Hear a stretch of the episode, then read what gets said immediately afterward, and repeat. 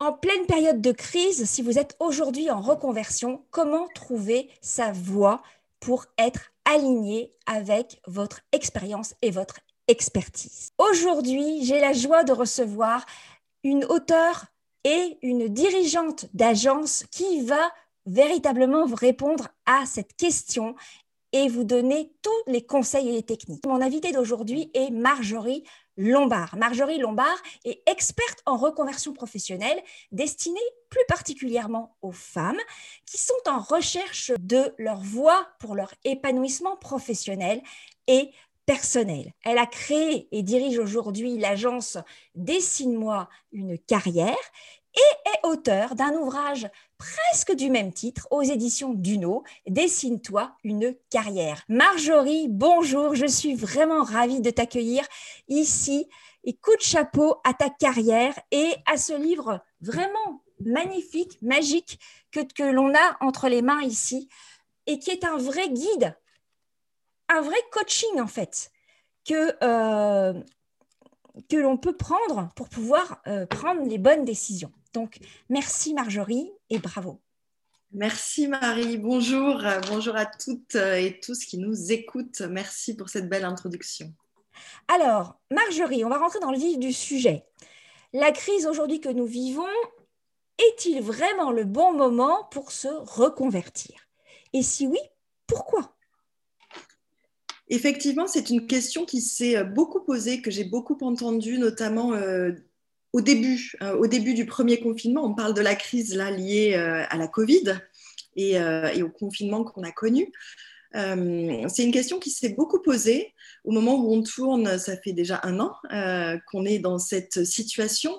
Donc il, va falloir commencer à changer la terminologie parce qu'une crise qui dure n'est plus une crise. il va aussi falloir s'habituer au fait qu'on n'est plus forcément en crise. Mais revenons à la question je trouve que ce qui est intéressant, c'est de revenir à l'origine des mots. Hein. si on parle du mot crise, euh, la crise, c'est un moment très difficile dans la vie de quelqu'un, dans le déroulement d'une activité, ou c'est une période qui peut être euh, marquée par un trouble profond. Mmh on a souvent entendu, euh, à propos de, cette crise ou d'une autre, la référence à la langue chinoise, où le mot qui représente la C'est vrai, c'est juste. Est composé de deux idéogrammes. Je synthétise parce qu'on n'est pas dans une traduction littérale, mais dans ces deux idéogrammes, euh, le premier décrit le temps du danger, donc on entend bien ce qu'il peut y avoir derrière la question. Est-ce que ce n'est pas dangereux de me reconvertir maintenant? Mais le deuxième idéogramme est celui de l'opportunité. C'est ça. Donc on comprend que en fait la situation n'est pas aussi euh, catastrophique qu'on pourrait le penser et n'est pas si catastrophique non plus. Donc en fait, ce qui est important de comprendre dans une telle situation, c'est qu'en fait, il va y avoir les deux côtés euh, de la pièce. Il y a à la fois des situations et des professions pour lesquelles c'est très difficile, on ne va pas se mentir, on ne va pas le cacher, mais comme dans toute crise, et on l'a vu à travers l'histoire, il y a des opportunités qui naissent, il y a des secteurs d'activité qui ont connu des booms, il y a des nouveaux métiers qui sont en train d'être conçus, crise ou pas crise, on est dans une époque où de nouveaux métiers apparaissent, de nouvelles opportunités apparaissent.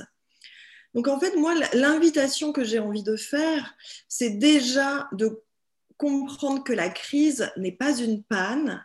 Quand on a une panne de voiture, on change la roue et hmm. on redémarre. Une crise, ça n'est pas ça. Une crise, on ne peut pas changer une roue et repartir. C'est-à-dire que dans une situation de crise, on ne reviendra jamais à l'état d'avant. Donc ça, il faut vraiment l'intégrer. C'est un changement de paradigme. C'est un changement de paradigme, un changement de culture, un changement d'attitude. On ne peut pas revenir en arrière. Donc c'est aussi important de comprendre que peur ou pas peur, c'est illusoire de vouloir revenir à l'état antérieur. On l'a vu avec la crise de 2009, on l'a déjà vécu ça. C'est pareil avec toutes les crises. C'est ça. Ça fait partie de l'essence d'une crise. Mhm. Donc, ça n'est pas la peine d'essayer de se raccrocher à quelque chose qu'on a connu avant. Ça n'est pas possible. C'était mieux avant. Il faut au contraire, malgré tout ce qu'on entend ou tout ce qu'on dit, vraiment faire confiance à une capacité de créativité, de résilience. Et c'est ces personnes-là qui sont dotées de ces facultés qui vont le mieux tirer leur épingle du jeu. Et donc, la, deuxième chose aussi que j'aimerais dire, c'est que cette crise-là dont on parle, celle liée au Covid, mais ça serait la même chose avec les autres, l'invitation, c'est de comprendre que ce virus est un catalyseur à changer ce qui n'est plus conforme à nos valeurs et à nos besoins. De toute façon, il va s'en charger. Qu'on le veuille ou pas, il va s'en charger. Donc, autant surfer sur la vague et prendre cette invitation pour aller plutôt chercher l'opportunité de remettre en question un schéma et un modèle de fonctionnement dépassé qui ne nous convient plus si on est insatisfait au travail, si on est malheureux dans notre poste ou si on sent que ce que l'on fait n'a plus de sens et ne correspond plus à qui on est devenu, l'âge euh, avançant alors donc du coup, ce que tu nous dis, et c'est ce que tu démontres dans le livre d'ailleurs, c'est que les événements, de toute façon, c'est ce que tu nous dis là, on ne peut, on peut rien y faire de toute façon, et que ce qui est important, c'est de s'adapter et de rester finalement aligné à soi. On est d'accord? Donc du coup, euh, je dirais, quel est euh, euh, pour toi le, ce secret dont tu nous parles d'ailleurs pour rester aligné? Oui, et, juste avant, il me revient là en tête une excellente façon de répondre aussi à la question que tu me posais. Hein. Est-ce que c'est le bon moment de changer malgré la crise? Il y a ce, ce proverbe, alors je ne sais plus qui l'a dit, d'où ça vient, mais qui nous disait que le meilleur moment pour planter un arbre était il y a 20 ans. D'accord. Et que le deuxième meilleur moment pour planter cet arbre, c'est maintenant. C'est-à-dire au moment où on y pense. Parce que évidemment, si on est malheureux au travail, ça fait peut-être déjà trois mois, six mois, un an ou cinq ans qu'on aurait dû changer. Et que, voilà, et que du coup, en fait, on est moins productif, moins, on est moins épanoui. Et donc, euh, je veux dire, ça, les conséquences, ils sont pour soi et pour tout notre entourage de toute façon. Exactement. Et donc le deuxième meilleur moment, si ce n'était pas il y a trois mois, six mois, un an ou cinq ans, eh bien le deuxième meilleur moment sera maintenant parce que les choses ne vont pas se résoudre d'elles-mêmes. Donc ça demande une part euh, active, hein, vraiment un engagement, euh, comprendre qu'on est aux manettes euh, de sa vie, que l'on peut avoir les ressources, la motivation, l'énergie, même si on a plein de peurs, de doutes et autres. Et pour revenir euh, à ta question, donc tu, me demandais. Euh, oui, alors en fait, du coup, tout ça, tout ce que tu nous dis là, c'est justement le fait de, retravailler sur soi, d'être aligné. Donc, comment fait-on justement pour eh bien, être aligné et, travailler sur soi, rester malgré tout dans son soi, dans son épanouissement, trouver sa voie euh, malgré tout ce chamboulement pour trouver cette opportunité. Oui. C'est pas toujours facile, c'est vrai, il faut aussi le, dire, je suis très transparente avec ça, c'est magnifique d'atteindre l'alignement, mais le processus n'est pas forcément facile. Pourquoi? Parce que dans la société dans laquelle on vit et dans la façon dont on a été formaté par l'école, par l'éducation, par l'entreprise euh, dans laquelle euh, on est encore, si on est encore en poste, eh bien, ce formatage nous a éloignés de notre centre, de nous-mêmes, de ce qui est important pour nous. Donc, en fait, ce qu'il va falloir faire, c'est un processus de déconditionnement. Et ce processus, il prend du temps il demande d'avoir un certain espace disponible, donc d'avoir de l'espace dans sa tête pour pouvoir réfléchir à tout cela, mais aussi parfois de l'espace dans sa maison. Donc si on a euh, les enfants, le mari et les animaux et qu'on a l'habitude de tout faire pour tout le monde, hmm. sauf pour soi, ça va pas être naturel au début. Hmm. Mais en fait, trouver sa voie, trouver son alignement, ça commence par un processus d'introspection et de se remettre au centre de l'équation et d'arrêter d'avoir l'habitude d'être un bon soldat, super efficace pour l'employeur, euh, pour la maison, pour les voisins et pour tout le monde. c'est essentiel d'arrêter cette posture qui, dans de très nombreux cas, nous a conduit à la situation où on se rend compte qu'on n'est plus satisfaite. D'agitation finalement. L'agitation, donner du temps et de l'énergie pour les autres, plutôt que de revenir à soi et se poser les bonnes questions. Alors, je vais faire un parallèle avec euh, les personnes avec qui tu travailles, c'est-à-dire pour les femmes, et je dirais que cette introspection, elle, est magnifique si on parle justement d'une gestation finalement quelque part. C'est une gestation. Merci pour la, pour la métaphore. C'est un processus de reconnexion à soi, mais vraiment euh, dans le sens de notre essence profonde, hein, de qui on est avant même d'être une femme, euh, peut-être d'être une mère, euh, compagne ou Bien sûr. Donc c'est une gestation, un processus d'introspection qui nous amène à nous reconnecter avec notre identité, hein, qui on est, quels sont nos besoins, et tout ce processus va ensuite aboutir à une renaissance.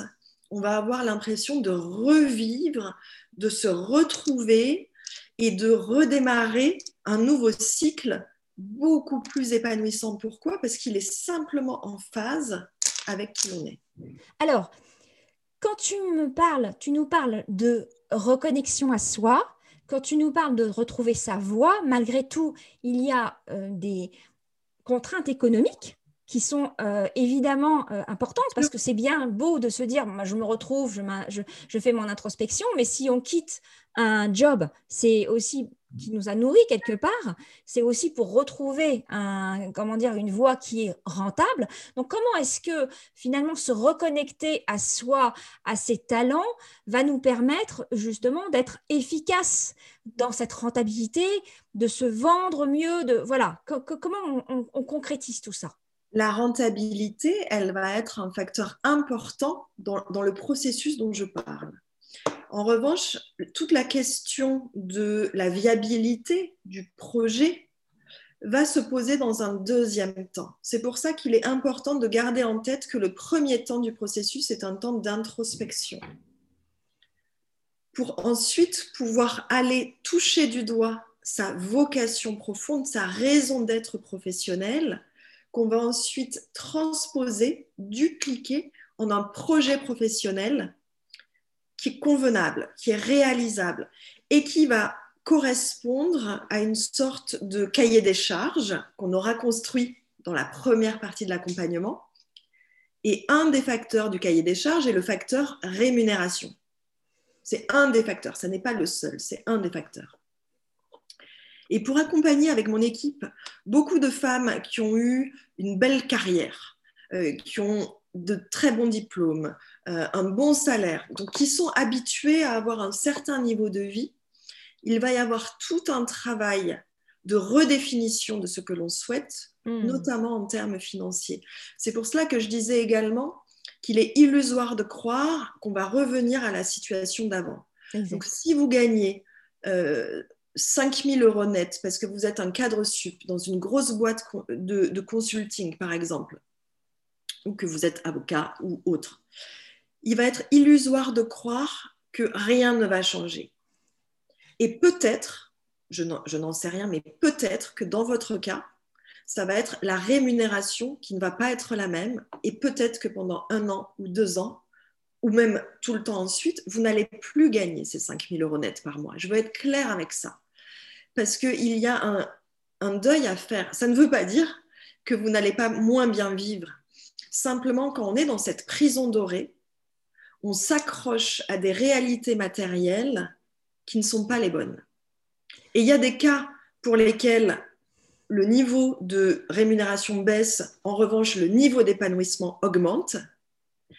Il y a d'autres cas où le niveau euh, va baisser, mais moins radicalement, et on va mettre en place d'autres sources de rémunération pour que le niveau de bien-être augmente aussi.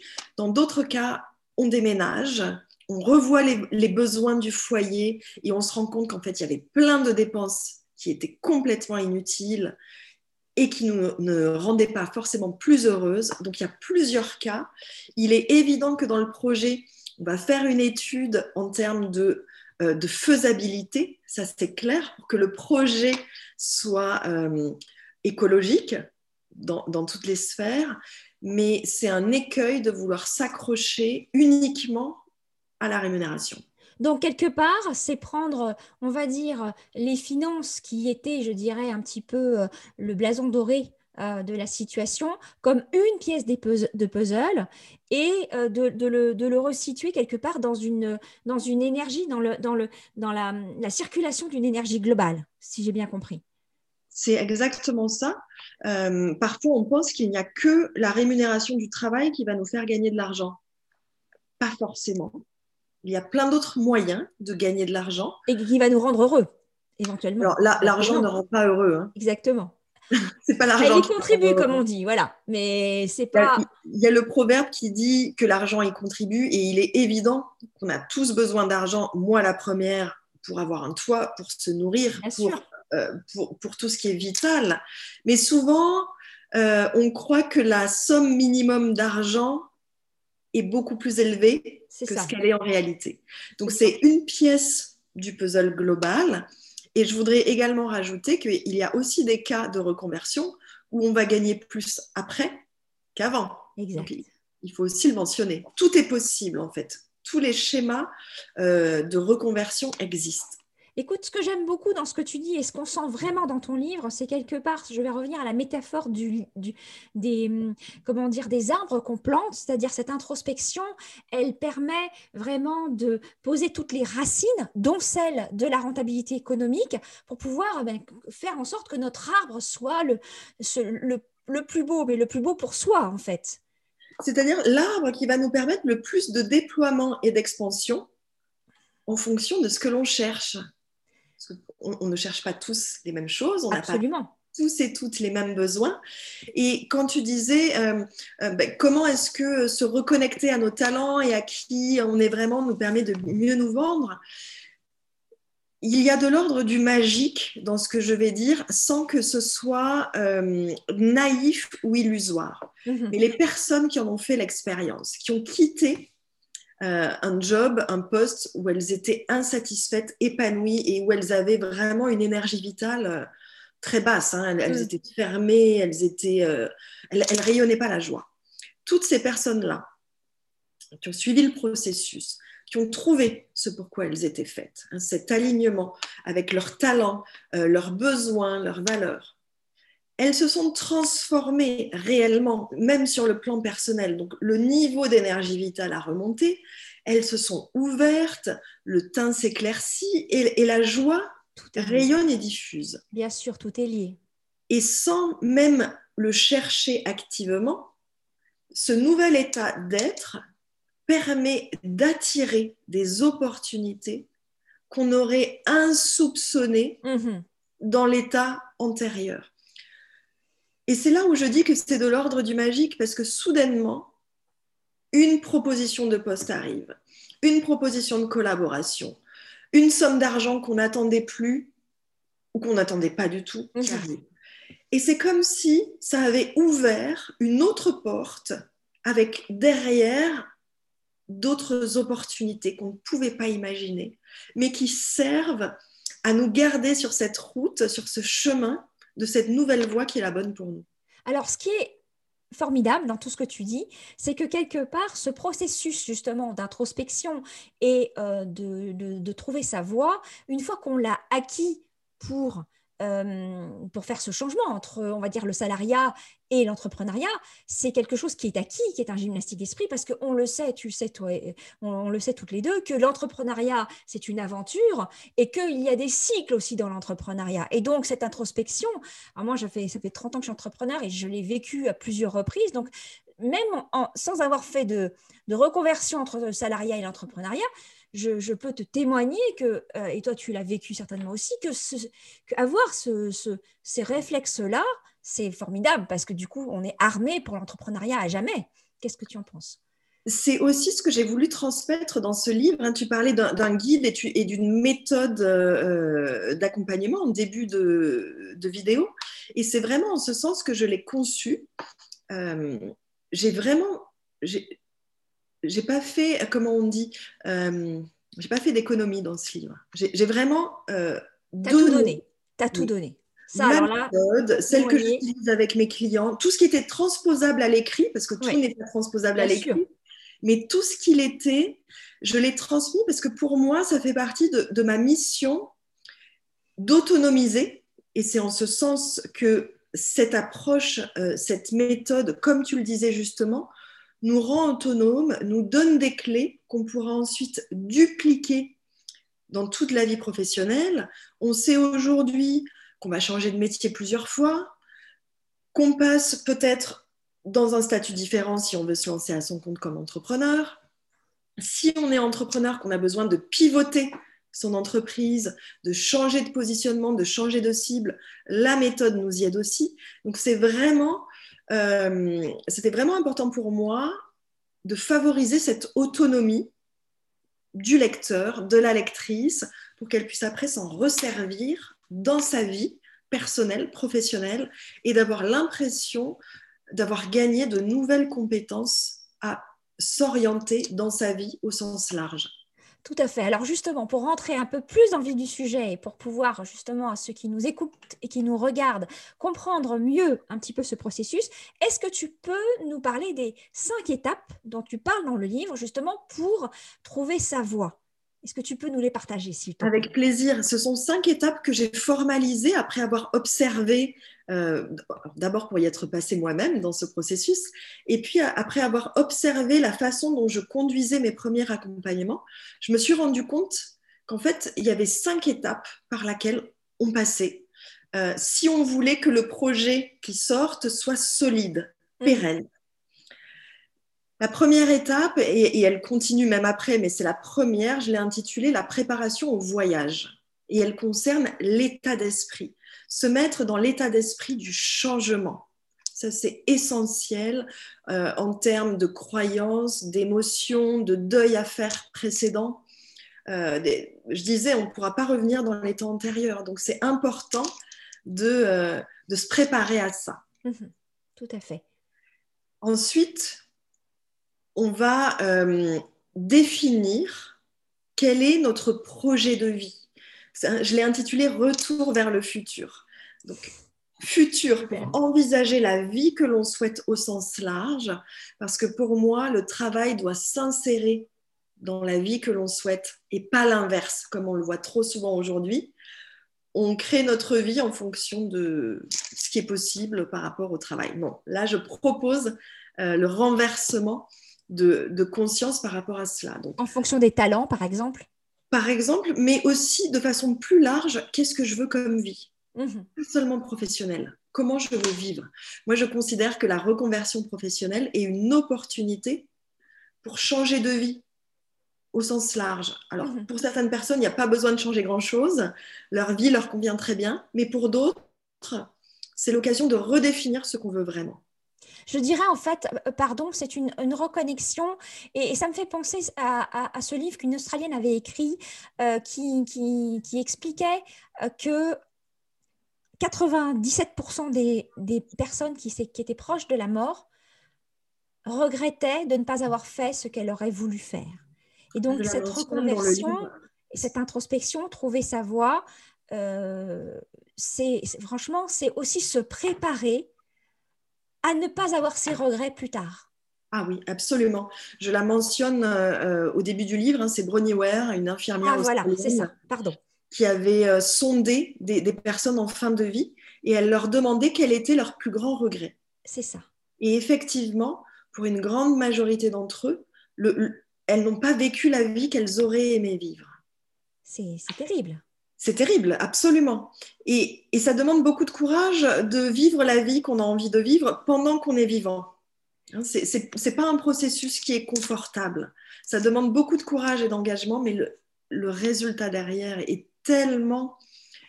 Il n'y a, pas de mots. Hein, voilà, on, vit, on retrouve la vie, on n'est plus en mode survie. La deuxième étape, on n'a même pas trouvé. On est juste en train de se dire quelle vie je veux avoir. Quelle vie je veux avoir. Et donc ça, c'est pour le futur. Et retour, on regarde derrière pour comprendre, tirer des leçons de tout ce qu'on a vécu avant. Pour pas répéter les mêmes erreurs de choix dans ce qu'on va construire après.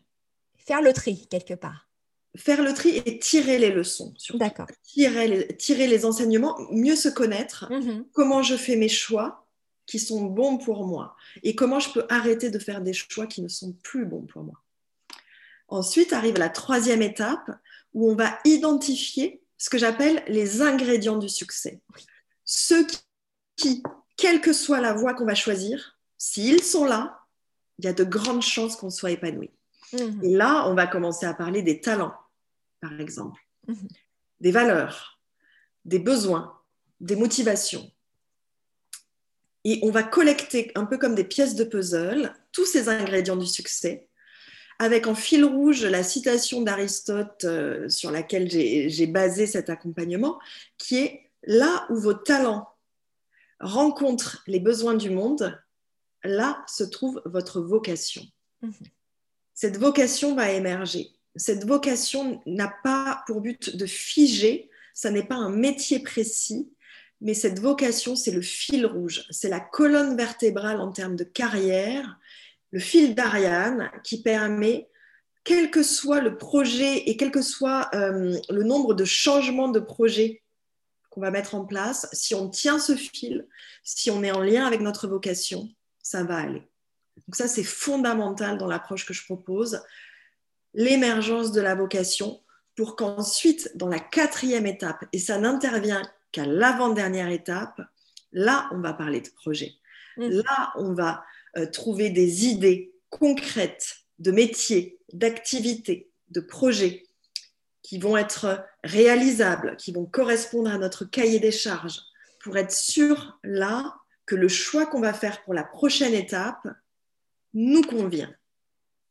Et cinquième et dernière étape, le plan d'action, l'opérationnalisation. Comment est-ce que je m'y prends maintenant que j'ai trouvé et entre le moment où ce projet va être en place, quelles sont les différentes étapes à court, moyen et long terme par lesquelles j'ai besoin de passer pour que ce projet soit réalisé, j'y sois pour de vrai.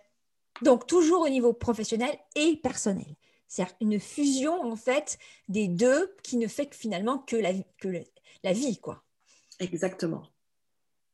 Ben, écoute, euh, on n'a plus qu'à se plonger. Ce que j'ai, fait dans ce livre vraiment magique. Tu parlais de magie. Dessine-toi une carrière. Vraiment, bravo, bravo Marjorie pour tout ce que tu vraiment donnes dans ce livre. Et, tout ce que tu, nous donnes là, parce que ça fait partie en fait de toutes les questions, je pense que quand on est dans une seconde partie de carrière, de professionnel, on se pose. Mais les choses ne sont pas forcément, on va dire, euh, aussi claires que tu nous les donnes. et, du coup, tu nous donnes un trajet. On n'a plus qu'à se laisser prendre par la main donc ça, c'est vraiment génial. Et puis, euh, franchement, dans ce livre, il y a vraiment des exercices, il y a des, questions à se poser. Et, puis, et, puis, et puis, ce que j'ai beaucoup apprécié, c'est que tu minutes. C'est-à-dire qu'en en fait, un exercice peut nous paraître être Oh là là, mais combien de temps je vais mettre pour faire ça? Et toi, tu nous dis bah, En 30 minutes, vous le faites. Alors, peut-être qu'on le fait en plus longtemps, mais en fait, on se dit Bon, bah, allez, allons-y dans 30 minutes. Qu'est-ce que je mets dans 30 minutes quelque part? C'est vrai que j'ai voulu donner un cadre, hein. c'est une de mes spécificités. Je suis quelqu'un d'à la fois très structuré et cadré, et à la fois très sensible et, comme on dit, la tête dans les étoiles, mais j'ai l'alliance des deux. Et j'ai voulu donner cette structure pour permettre de trouver le sens. Donc c'est vrai que c'était très plaisant pour moi de transposer à l'écrit euh, tout ce que j'avais pu repérer, remarquer, mhm. et ce, cadre, hein, voilà, les 30 minutes, les 15 minutes pour d'autres, voilà, permettent de guider, d'accompagner. Et ce qui me vient aussi pour boucler avec la question initiale, c'est que ce que je voudrais vraiment dire, c'est que il n'est jamais trop tard, c'est jamais le bon moment pour entamer un processus de réflexion.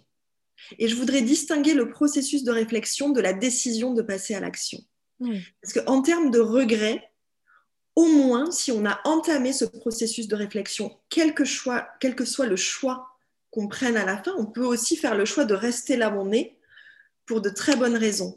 Mais au moins, on, se sera donné la chance, mhm. la permission d'aller au bout de cette réflexion. Et en ce sens, il n'y a jamais de mauvais moment pour l'entamer.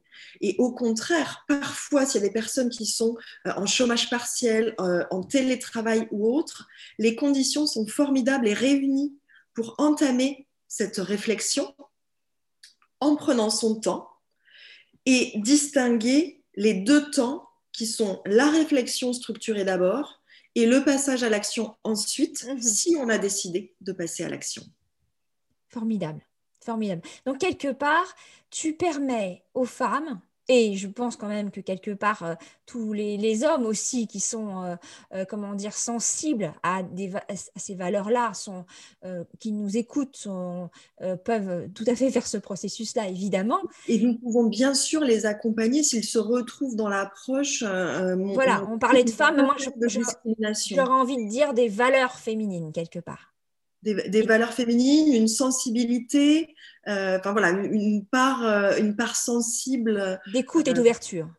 Et d'ouverture, exactement.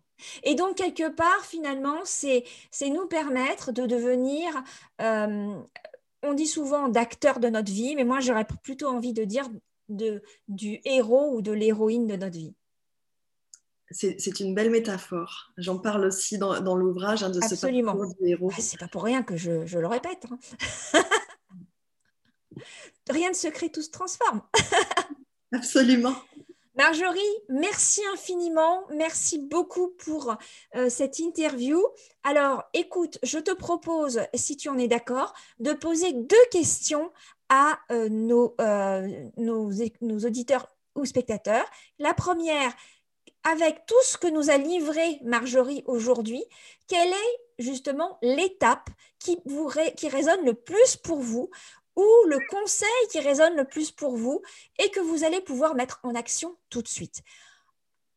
Par ailleurs, la deuxième question est, eh bien, si vous vous êtes déjà essayé à cette introspection, à cette reconversion, qu'est-ce que vous avez expérimenté? Et je te propose, Marjorie, que nous lisions les commentaires en bas. Donc surtout, répondez-nous en bas à ces deux questions.